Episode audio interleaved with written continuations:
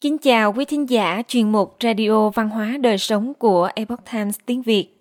Hôm nay, chúng tôi hân hạnh gửi đến quý thính giả bài viết của tác giả Andrew Benson Brown có nhan đề Vị anh hùng lớn tuổi nhất trong chiến tranh cách mạng Hoa Kỳ. Bài do Minh Nguyên chuyển ngữ từ The Epoch Times. Mời quý vị cùng lắng nghe. Khi Seymour Whitmore đương đầu với rất nhiều lính ném lựu thuộc quân đội Anh tại Concord, ông đã ở một độ tuổi rất lớn, lớn hơn nhiều so với tuổi nghỉ hưu, và ông vẫn sống khỏe mạnh đến gần hai thập kỷ nữa. Khi đương đầu với lính Anh với quân số lên đến 1.700 người, lão Seymour Whitmore già đã ở khoảng tuổi 80.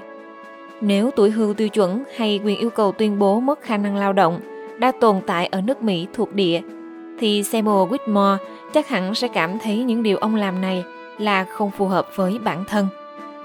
Thế nhưng, ông là một trong những người nông dân không ngần ngại buông cây cầm súng, ngay khi những phát pháo đầu tiên khai hỏa ở Lexington và Concord. Nhưng ông đã không còn trẻ nữa. Đây là một chi tiết quan trọng khiến ông trở nên khác biệt so với những người nông dân khác cùng tham chiến. Và ông cũng không đang trong độ tuổi tứ tuần, thậm chí cũng không sát với độ tuổi nghỉ hưu tiêu chuẩn. Thực tế, ông là một chiến sĩ cao tuổi nhất phục vụ trong cuộc chiến tranh Hoa Kỳ.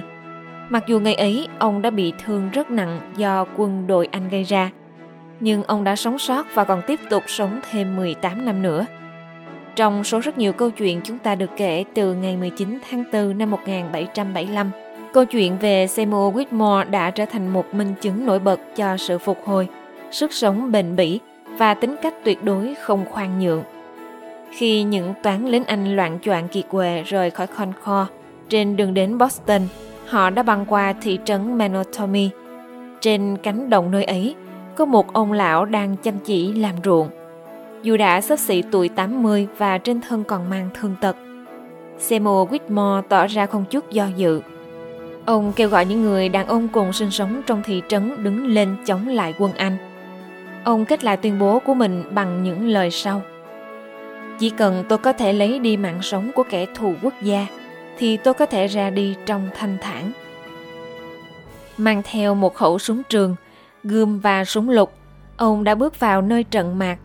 Còn vợ ông thì vội vã rời khỏi thị trấn tìm nơi ẩn náu ở vùng khác nép mình sau những bức tường cùng với khẩu súng trường trên tay.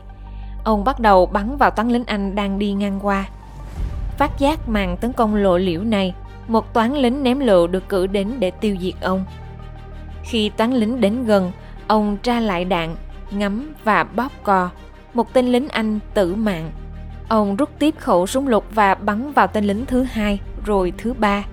Khi ông lao vào tấn công kẻ thù với thanh gươm mang theo, một tên lính ném lựu đã bắn vào mặt ông và làm vỡ mảng xương má. Những tên lính còn lại ùa lên và đâm ông nhiều nhát bằng lưỡi lê. Tăng lính cho rằng chỉ như thế thôi chưa đủ. Chúng đã tiếp tục dùng bắn súng đánh ông như tử. Khi tưởng rằng ông đã bỏ mạng, toán lính Anh rời đi. Tuy nhiên nhiều giờ đồng hồ trôi qua, khi những người dân địa phương tìm thấy thân thể chằng chịt những vết chém của ông Whitmore, theo một số câu chuyện được kể lại, thì lúc ấy ông không những vẫn còn sống mà còn cố gắng lên đạn cho khẩu súng trường của mình. Họ mang ông đến một bác sĩ phẫu thuật. Vị bác sĩ này ban đầu tỏ vẻ ngần ngại không muốn chữa các vết thương vì ông ấy đã quá già và lại phải chịu đựng quá nhiều thương tích. Nhưng trước lời đề nghị nghiêm cẩn từ những người hàng xóm, ông xem đã được khâu vết thương và đưa trở về nhà không chỉ phục hồi một cách đáng kinh ngạc. Chỉ một năm sau, ông đã nhập ngũ, nhận nhiệm vụ trong lục quân lục địa Hoa Kỳ và phục vụ trong quân ngũ một thời gian ngắn trong chiến tranh. Tên ông được đề trong nhiều danh sách hợp quân, có lúc ông mang đến hàm trung úy. Ông đã chứng kiến quốc gia mình được giải phóng khỏi sự quản chế của Vương quốc Anh, được phê chuẩn hiến pháp của riêng mình và bầu chọn Tổng thống George Washington tiếp tục giữ nhiệm kỳ tổng thống Hoa Kỳ lần thứ hai cho đến khi ông gần trăm tuổi. Trải qua hàng thế kỷ, cùng với rất nhiều những nhân vật lịch sử đáng ngưỡng mộ khác, Seymour Whitmore cũng đã được thần thoại hóa. Danh tiếng của ông lớn dần lên kéo theo danh hiệu về lòng quả cảm cũng nhân lên gấp bội. Theo bản cáo phó được đăng trên tờ Colombian Sentinel vào ngày 6 tháng 2 năm 1793, khi kể lại câu chuyện của ông, cánh báo giới đã ghi nhận ông mang trên thân 6 hay 8 vết chém. Cho đến năm 1995, nhà sử học từng đoạt giải Pulitzer David Hackett Fisher tự tay thảo một phiên bản cho ông câu chuyện về ông Whitmore rằng khi người đàn ông cao tuổi ấy được trao cho bác sĩ, ông đang chảy máu đầm đìa từ ít nhất 14 vết thương. Những câu chuyện được kể trong suốt thế kỷ 19 của Fisher đã thổi phồng gấp đôi số vết thương của ông Whitmore so với ghi nhận ban đầu. Tuổi thật sự của Whitmore cũng là một chủ đề gây tranh cãi. Trong tấm bản ghi cáo phó gắn trên đài kỷ niệm về ông, cùng với các giải thích về sau trong gia phả được các thế hệ sau ghi lại, tất cả đều ghi nhận những số tuổi khác nhau. Những sử gia đương đại cũng đồng tình với các ghi chép của các hậu duệ nhà Whitmore rằng ở trận chiến Concord, ông ở tuổi 78 và sau đó ông qua đời ở tuổi 96. Một đời phụng sự cho quốc gia Mặc dù danh tiếng của Seymour Whitmore được nhớ đến nhiều nhất với những hành động quả cảm ở một độ tuổi đặc biệt cao như vậy, nhưng những phản kháng của ông ở Menotomy mới là một hành động đặc biệt nhất cho các cuộc đời dài cống hiến cho nhiệm vụ chung. Ông sinh ra khoảng năm 1696 tại Georgetown, Massachusetts. Rất ít người biết về thời niên thiếu của ông, nhưng đến những năm 1740, ông đã đảm nhiệm vai trò của một đội trưởng đội kỵ binh và chiến đấu trong cuộc chiến vua George. Tên ông được đặt cạnh những người lính thuộc trung đoàn Massachusetts thứ ba trong cuộc bao vây Louisburg năm 1745 khi ông đã ở độ tuổi 50. Hơn một thập kỷ sau, khi đã ở khoảng 65 tuổi, ông trở lại tham chiến trong cuộc chiến với Pháp và Ấn Độ, bao vây và chiếm pháo đài Louisburg lần thứ hai. Bốn năm sau đó, khi đang cận kề với tuổi 70, ông lại phục vụ trong cuộc chiến Boniac. Đây là một cuộc đụng độ chống lại những bộ lạc liên minh vùng ngũ Đại Hồ. Sau thời gian phục vụ cho trận chiến thứ ba, ông Xem đã về hưu, giả từ đời lính. Ở thời điểm đó, ông Sam đã kết hôn lần thứ hai và nuôi dưỡng 10 đứa trẻ và ở tuổi 70, ông bắt đầu nhận vai trò lãnh đạo tại địa phương. Rất nhiều năm sau khi đạo luật Thêm được bãi bỏ vào năm 1766, ông đã được bầu vào nhiều ủy ban khác nhau để biện hộ bảo vệ dân chúng. Đầu tiên là cho Menotomy, sau là Cambridge, liên quan đến những đạo luật gây bất bình của Quốc hội. Chữ ký vẫn còn đó, trên lá thư do Ủy ban Thư tín Cambridge thảo. Nội dung của bức thư là về sự tham gia của ông trong việc phản đối đạo luật trà, diễn ra không lâu trước sự ra đời của đảng trà ở Boston. Những vụ kiện tụng Trước khoảng thời gian phụng sự trong các ủy ban cách mạng, chỉ có một sự kiện về cuộc đời ông đã được lưu trữ lại khá kỹ lưỡng.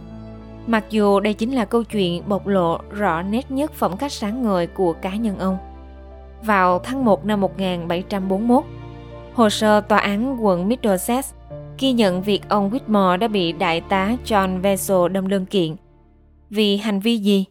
Vị đại tá đã được chọn để trở thành người được bầu của vùng Cambridge và ông Whitmore đã bày tỏ quan điểm công khai rằng Vessel chỉ phù hợp cho vị trí người được bầu hơn con ngựa của gã mà thôi. Ông Whitmore đã bị bắt và giam giữ trong một thời gian ngắn.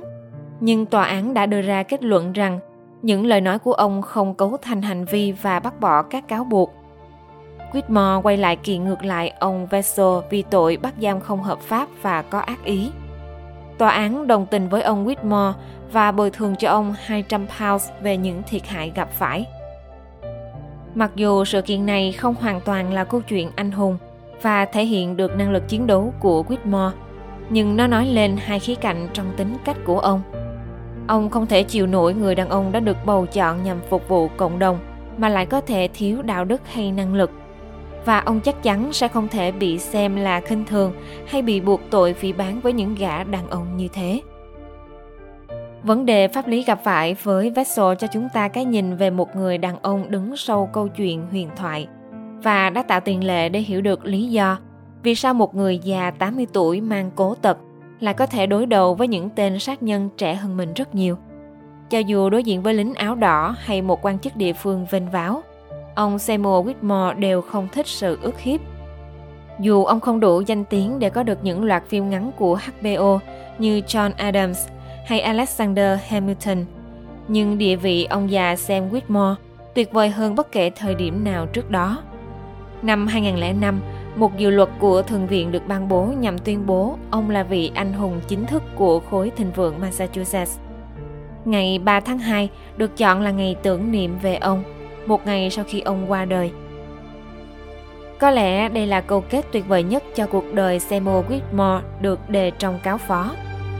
Trong tất cả các mối quan hệ khác nhau, người anh, người chồng, người cha và người bạn, tinh thần trường phu và nét đức độ vẫn luôn hiện hữu ở người đàn ông này.